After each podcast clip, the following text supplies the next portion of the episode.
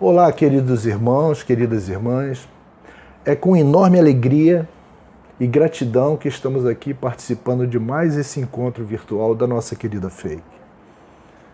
Esperamos passar agradáveis momentos juntos, dividindo algumas ideias e reflexões, mas, sobretudo, felicidade, pois é sempre um prazer falarmos a respeito do Evangelho de Jesus. Antes, porém, e como de costume no início de todos os trabalhos da Fake, realizamos uma prece, a qual convido a todos, onde quer que estejam, a me acompanhar nessa singela oração. Peço que fechem seus olhos, elevem seu pensamento a Deus, ao Mestre e amigo de todas as horas, Jesus, e ao plano espiritual superior. Pai de infinito amor e bondade, amado Mestre Jesus, guias e mentores espirituais que tanto se dedicam em auxiliar o nosso trabalho, amigos, irmãos trabalhadores que sempre estão ao nosso lado, colaborando com as melhores intuições, as melhores energias. Agradecemos mais essa oportunidade de nos reunirmos em nome de Deus e em nome do nosso amado Mestre Jesus. Rogamos paz para o nosso trabalho e luz para que possamos depositar em nossa humilde colaboração o melhor que temos em nossos corações. Pedimos por todos os nossos irmãos necessitados e que cada coração de cada irmão de nosso planeta e seu orbe seja tocado e aquecido pelo amor do Pai de infinita misericórdia. E assim, felizes e agradecidos por mais esse encontro, pedimos humildemente a permissão para iniciar o trabalho de hoje, dando todos juntos graças a Deus. Muito bem, meus irmãos e irmãs, reitero minha enorme alegria em compartilhar esse conteúdo com vocês nessa belíssima iniciativa da nossa amada Fake, que nos traz esse carinho de esperança e fé através de nossas singelas exposições agora em forma virtual. E o nosso tema de hoje será uma parábola de Jesus. E o que são parábolas? Bem, parábolas são narrativas, histórias contadas por alguém com o objetivo de transmitir uma mensagem de forma indireta, por comparação, por analogia. Ou seja, a parábola é uma história que contamos comparando acontecimentos diferentes, mas que pode, por similaridade, ser compreendida, ser assimilada por aquele que a ouve, por aquele que a assiste. No caso das parábolas de Jesus, o objetivo sempre era transmitir uma lição moral, onde o mestre se utilizava de elementos comuns da cultura da época para ensinar sobre o reino de Deus. E em sempre sua tranquila fala, levava seus ouvintes a um aconchegante passeio no qual tratava de temas sérios, profundos e importantes de serem compreendidos. Um fato bastante curioso e até interessante nas parábolas de Jesus é que uma mesma parábola pode ser interpretada por diversos expositores e apresentar interpretações totalmente diferentes. E por que isso? Porque não podemos nos esquecer, meus irmãos, que somos espíritos individuais, somos únicos. Assim, temos sentimentos e percepções diferentes e olhares sempre distintos. As parábolas de Jesus são tão ricas que nos oferecem inúmeras possibilidades ao interpretá-las, ao ponto de uma mesma pessoa interpretá-la de formas diferentes em ocasiões diferentes. E isso tem várias razões. A primeira delas, sem dúvida, é a genialidade do mestre, que em sua narrativa torna suas parábolas totalmente atemporais. Cerca de dois mil anos se passaram e elas continuam trazendo mensagens atuais, lições atuais. A segunda, é claro, é o seu enorme conteúdo em cada parábola tiramos tantas mensagens, lições e ensinamentos que cabem diversas interpretações. para quem conta essa história, essa leve história. E finalmente, mas não menos importante, a terceira razão é que em cada interpretação certamente haverá uma mensagem especial para quem ouve. Para alguns, será apenas uma história que contamos, porém para outros, quem sabe será exatamente aquilo que está precisando ouvir naquele momento. Sabe quando temos a sensação de que estamos precisando ouvir aquilo naquele momento? Bacana, né? E a parábola de hoje é a parábola do credor incompassivo. Essa parábola está em Mateus, no capítulo 18, dos versículos 23 a 35. E diz o seguinte: O reino dos céus é comparado a um rei que resolveu ajustar conta com seus servos. Ao fazê-lo, apresentou-lhe um que lhe devia dez mil talentos.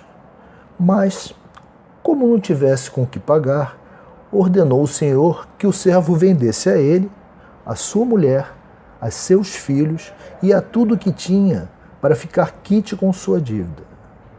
O servo, porém, lançando-se a seus pés, suplicou-lhe: Tem paciência comigo, que tudo te pagarei. Então, o Senhor, compadecido daquele servo, deixou-o ir livre e perdoou-lhe a dívida. Tendo saído, o tal servo encontrou um de seus companheiros que lhe devia cem denários e, agarrando-o, sufocava-o, dizendo: Paga o que me deves. O companheiro, lançando seus pés aos seus pés, implorou: Tem paciência comigo, que tudo te pagarei. Ele, porém, não o atendeu. Retirou-se e fez com que o metessem na cadeia até pagar a dívida. Vendo, pois, outros servos o que se tinha passado, ficaram muito tristes e foram contar ao Senhor tudo o que havia acontecido. Então, o Senhor chamou-o à sua presença e disse-lhe: Servo malvado, eu te perdoei toda aquela dívida porque vieste me rogar para isto. Não devias tu também ter compaixão de teu companheiro como eu tive de ti? E indignando-se, o Senhor entregou aos verdugos até que pagasse tudo quanto lhe devia. E Jesus termina assim essa parábola. Assim também meu Pai Celestial vos fará, se cada um de vós, no íntimo do seu coração, não perdoar a seu irmão. Essa parábola ela é longa e é muito intensa. Então, eu proponho fazermos a interpretação em etapas. E a cada etapa vamos tentando compreender a nossa caminhada para internalizar as coisas do Pai. O que é muito natural, porque ainda habitamos um planeta de provas e expiações. O que significa dizer que temos muito para aprender ainda. Vamos lá, do início. O reino dos céus é comparado. Só essa primeira fase já propõe uma reflexão. Se observarmos, Jesus em algumas parábolas mencionava o reino dos céus. Sugere um doce convite do Mestre a conhecermos esse lugar, o reino dos céus. E aí vem a reflexão: seria o reino dos céus um lugar? Toda vez que alguém me conta uma história sobre algum lugar que nunca vi, uma pessoa a qual nunca vi, começo a montar em minha mente as imagens de uma história, como seria o lugar ou a pessoa. Penso se o lugar é bonito, é florido, sua paisagem, ou se é uma pessoa, seus cabelos, se são longos, curtos, lisos. Quando nos contam, alguém nos conta uma história, vamos nos conectando à narrativa e assim comparando. Não é assim? Como disse Jesus, comparando criamos imagens, imaginamos em nossas mentes como seria algo ou alguém. Então, quem sabe o reino dos céus não seja lugar, mas sim um estado de espírito. Imaginem-se em profunda paz interior, sentindo uma felicidade plena, inabalável, a qual só é possível quando vem de dentro de nós, não do mundo exterior. Uma leveza tão sutil que nos permite sentir, mas sem nenhuma necessidade de possuir. Ao mesmo tempo, um sentimento fraterno que nos inunda de satisfação apenas por compartilhar, por ajudar, por praticar a caridade, por arrancar um sorriso de alguém. Mas sem estresse, sem a angústia do dominar ou a busca da satisfação pelos prazeres passageiros da terra, tão passageiros, tão fugazes. Que venha do reino dos céus, não da passagem temporária pela vida terrena. Lembre-se do que disse Jesus: Meu reino não é deste mundo. E o texto continua. O rei resolveu ajustar as contas com seus servos Aí chamou um que lhe devia 10 mil talentos, era muita grana, na casa de milhões de reais, mas não tinha como pagar.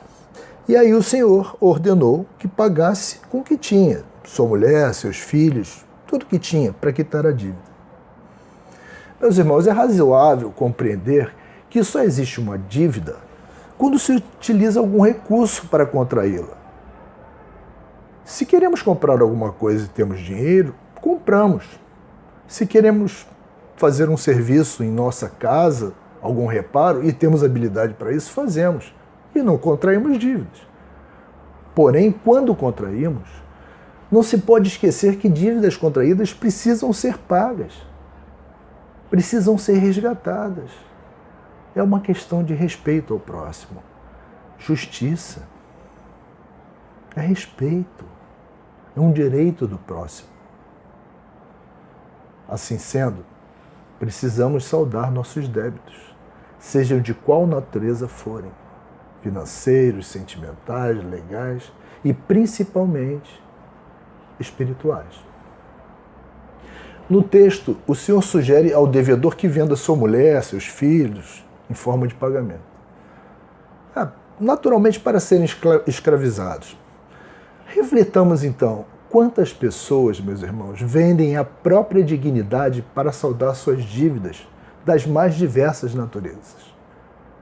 E, lamentavelmente, muitas contraídas por motivos desnecessários e fúteis, para alimentar os prazeres que nos encantam apenas pela nossa natureza ainda muito materialista, próprios do nosso planeta de provas e expiações chamado Terra desde bens materiais, carros, casas, joias, ou poder. Aquele poder de sentir-se superior ao próximo por ocupar cargos e patentes. E aí nos tornamos chefes desagregadores e prepotentes, em lugar de nos tornarmos líderes humanos e condutores de pessoas rumo ao bem comum. É o deslumbre promovido pelo orgulho de ter substituindo o lugar da simplicidade de apenas ser. Meus irmãos, é o que somos o nosso grande legado. É a única coisa que levamos. Jamais podemos esquecer que estamos aqui de passagem para aprender e nos melhorar. Mas isso não significa que devemos ser imprevidentes e confundir desapego material a responsabilidade. Por mais que pareça estranho, é bastante comum pessoas acharem-se desapegadas quando na verdade são irresponsáveis e causam prejuízos a si mesmos e ao próximo.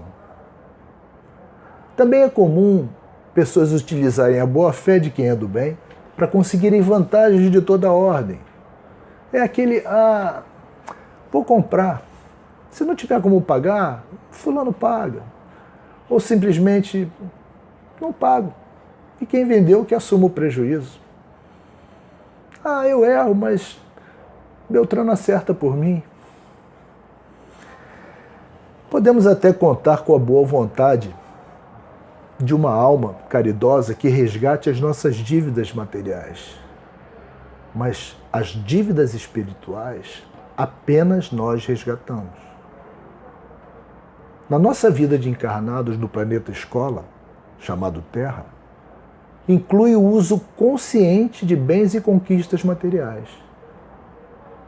E devemos, mesmo que tenhamos uma condição de vida muito simples, muito restrita, com pouco dinheiro, vivermos com dignidade e, se possível, fazermos a caridade. Isso significa ser previdente, isso significa respeito. E continua o texto. O servo então se atirou aos pés do Senhor, suplicando paciência com ele, que iria lhe pagar. O Senhor, compadecido daquele servo, o libertou e perdoou a dívida. Nessa passagem, o Senhor, o servo devedor, pede paciência, precisa conseguir um jeito de pagar a dívida, conseguir recurso, achar um caminho, enfim.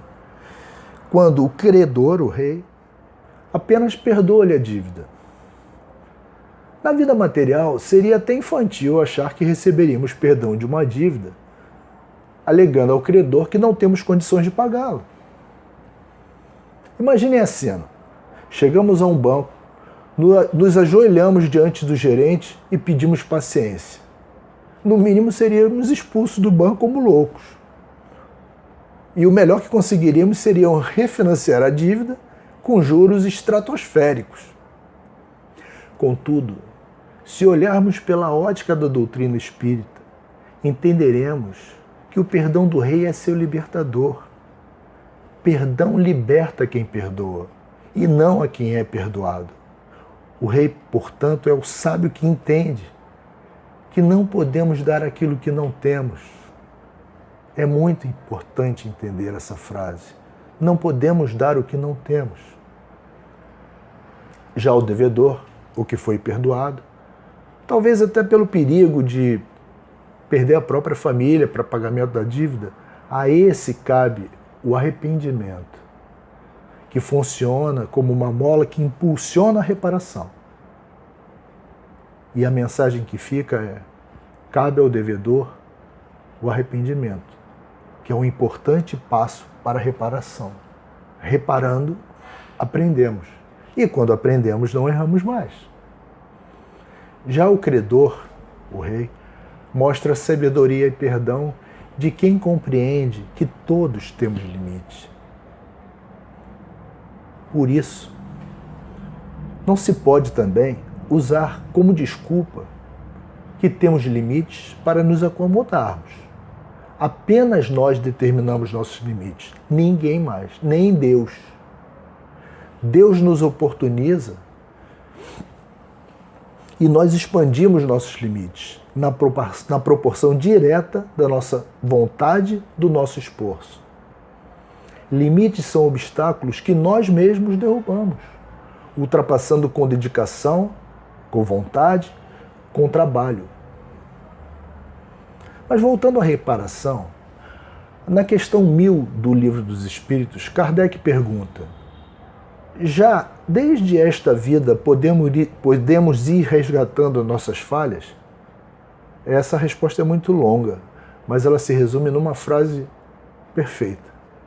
Sim, reparando-as. É simples assim. Precisamos reparar os nossos erros. E as nossas muitas reencarnações são ferramentas que nos auxiliam no trabalho de reparar os nossos erros. Quem não precisou um dia fazer um pequeno conserto em casa e às vezes por causa da ferramenta, da falta da ferramenta adequada, não conseguiu fazer? A ferramenta adequada, portanto, aliada ao esforço, e a dedicação acelera a nossa reparação. E o começo da reparação é o reconhecimento de que somos devedores, onde muitas vezes tal reconhecimento vem através do arrependimento. Quando nos arrependemos, começamos a reconhecer que erramos. E quando começamos a reconhecer, começamos a reparar. Outro dia, ouvindo uma palestra do Rossandro Klinge, é, onde ele comentava que a poesia tem pela arte a capacidade de definir conceitos profundos, é, que eu concordo 100%, é, me fez refletir que eu, eu gosto de trazer trechos de letras e de poesias para algumas exposições porque elas se encaixam perfeitamente. Então eu trago o trecho da letra de uma música que diz o seguinte: Me desculpe o mesmo gesto, meu constante gesto insano, que por mais que a mente negue, o coração ele marcou. Cantando seria mais ou menos assim: Me desculpe o mesmo gesto, meu constante gesto insano, que por mais que a mente negue, o coração ele marcou. Essa profunda mensagem é o trecho de uma linda canção chamada Rasura, composta pelo genial Oswaldo Montenegro. É um belíssimo poema que traz uma mensagem de amor impressionante. E ainda que sejamos espíritos muito jovens e, portanto, ainda infantis, não deixamos de ser centelhas de Deus. E assim trazemos em nossa essência a sua bondade, sua inteligência e sua sensibilidade para perceber que, por mais que a mente negue, o arrependimento marca nossos corações. E essa marca é o reconhecimento de que somos devedores, cujo resgate é caminharmos rumo ao perdão. É muito importante reconhecer que somos devedores. Porém, mais importante é o passo da reparação. Usemos então a ferramenta certa para o trabalho de reparar todos os nossos erros, ou os que pudermos, mas começando agora, nessa encarnação. Vivemos e precisamos das várias reencarnações, período onde iremos aprendendo, e pelo acréscimo da misericórdia do Pai, Rei da sabedoria e do perdão, que pacientemente vai nos oportunizando o aprendizado da reparação, da tolerância e do perdão, reencarnando quantas vezes forem necessárias, vamos seguindo até aprendermos a praticar o amor. Seguir as leis de Deus que estão em nossa consciência Livro dos Espíritos, questão 621. Na condição de crianças é, espirituais ainda, erramos e erraremos muito.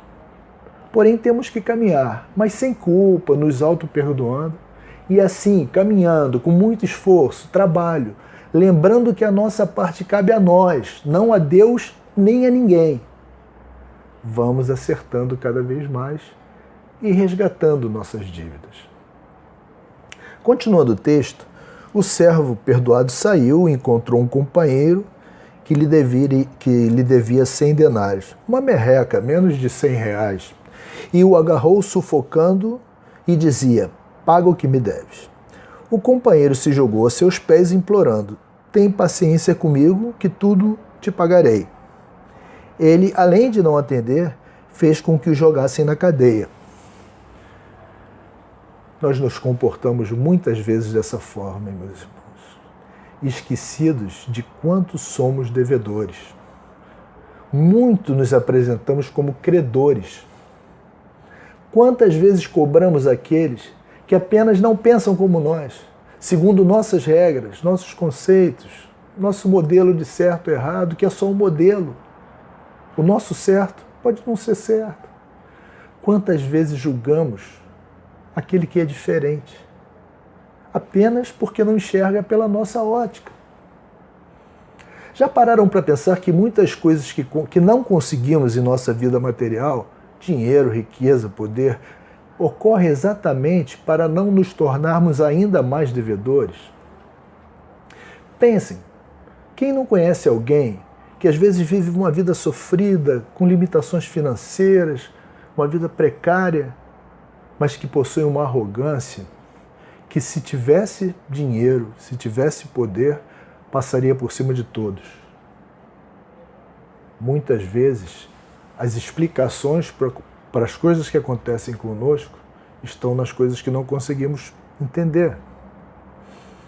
Continuando o texto, vendo os outros servos, aquele que o Senhor perdoou, ficaram muito tristes e foram contar para o Senhor o que tinha visto. Ou seja, eles foram contar para o Senhor o que o servo que foi perdoado tinha feito com, com outro servo que não, não perdoara. E o Senhor então lhe chamou e falou: Servo malvado, eu te perdoei toda aquela dívida porque me vieste rogar para isso. Não devias tu também ter compaixão de teu companheiro, como eu tive de ti? Quantas vezes, meus irmãos, somos perdoados pelo Pai? Lembram-se o que disse Jesus quando perguntado sobre o perdão? Perguntaram se ele perdoaria sete, sete vezes e ele respondeu: Não perdoei sete vezes, mas setenta vezes sete. Quantas vezes perdoamos? Quantas mágoas trazemos em nossos corações por orgulho? Por exemplo, em reconhecer uma crítica, uma crítica construtiva e correta de uma pessoa amiga, a qual poderíamos tê-la inclusive utilizado como uma oportunidade de melhorar. Quantas vezes deixamos de perdoar aquele, aquela que nos perdoa a vida toda? Um pai, uma mãe, um ente querido. Meus irmãos, da mesma forma em que perdoar liberta, não perdoar aprisiona. Não perdoamos, vamos acumulando mágoas, sentimentos negativos, tomando atitudes negativas com pessoas e conosco mesmo. E isso nos faz adoecer. E quanto ao auto-perdão? É uma coisa difícil, porque nem sempre percebemos quando não nos auto-perdoamos por algo errado que fizemos. Uma dica para identificar isso é quando nos sentimos culpado, culpados por algo que fizemos. E o que fazer com isso? Né? Se causamos prejuízo a alguém, vamos tentar resgatar tal prejuízo, se for possível. Isso vai desde um sincero pedido de desculpas até onde for necessário. Ressarcimento material, moral, enfim, toda ajuda que pudermos dar. E se não for possível resgatar tal prejuízo com aquele, exatamente aquele que prejudicamos, busquemos o resgate através da caridade com o próximo Assim vamos diluindo a nossa culpa até que ela desapareça. E dessa forma ressignificamos. Ressignificamos algo que nos faz sentir devedores. E aí nos perdoamos. No resgate pela prática da caridade, trabalhamos o nosso presente, deixamos de ser escravos do nosso passado e nos libertamos em nosso futuro. E continuando o texto: Indignando-se, o Senhor entregou aos carrascos até que pagasse tudo o que devia. Na verdade, o pai não se indigna. Ele apenas se entristece com as oportunidades que perdemos de praticar o perdão. E Jesus completa: Assim também meu Pai Celestial vos fará, se cada um de vós no íntimo do seu coração, não perdoar a seu irmão. E vejam que belo o final dessa parábola. Através de sua infinita misericórdia e justiça, o Pai nos liberta quando do fundo do coração perdoemos ao nosso irmão, ao nosso próximo, perdoemos a nós mesmos. Meus irmãos, é natural que precisemos retornar a roda das encarnações para dar continuidade ao nosso aprendizado. Então, aproveitemos a grande mensagem que nos deixa essa parábola, a importância do perdão, que já é uma grande virtude conquistada quando aprendemos a perdoar. E perdoar é aceitar que todos temos limites. Perdoar é ressignificar mágoas. E mesmo que não sejamos perdoados por quem perdoamos não importa. Somos nós quem nos libertamos. Perdoar é um convite de Jesus para um encontro com o reino dos céus. E de acordo com São Francisco de Assis, é perdoando que se é perdoado. Isso é lei de causa e efeito. Colhemos aquilo que plantamos. Meus irmãos, espero ter colaborado de alguma forma com essas reflexões, desejando a todos muita paz e, sobretudo, muito equilíbrio nesse delicado momento que estamos passando em nosso planeta Terra e todo o seu orbe. E como falamos de poesia, gostaria de encerrar nossa exposição com a mais bela poesia a qual já ouvi, a oração que o Pai nos ensinou.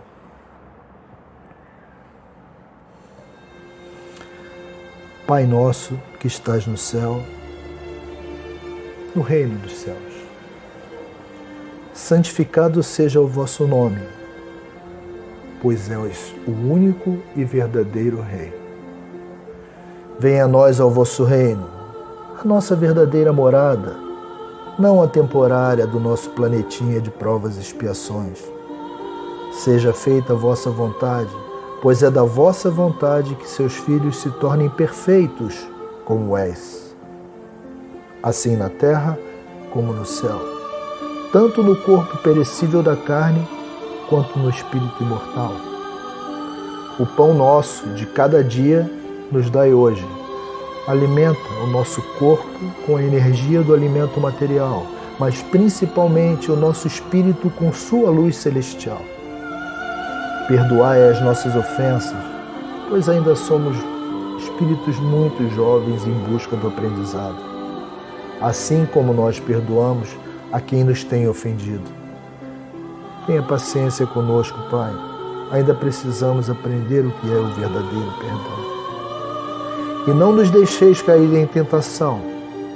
Nos dai forças para orar e vigiar as nossas condutas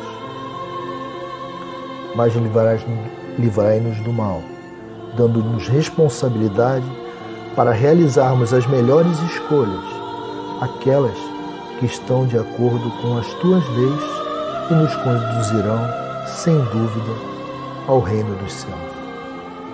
Graças a Deus.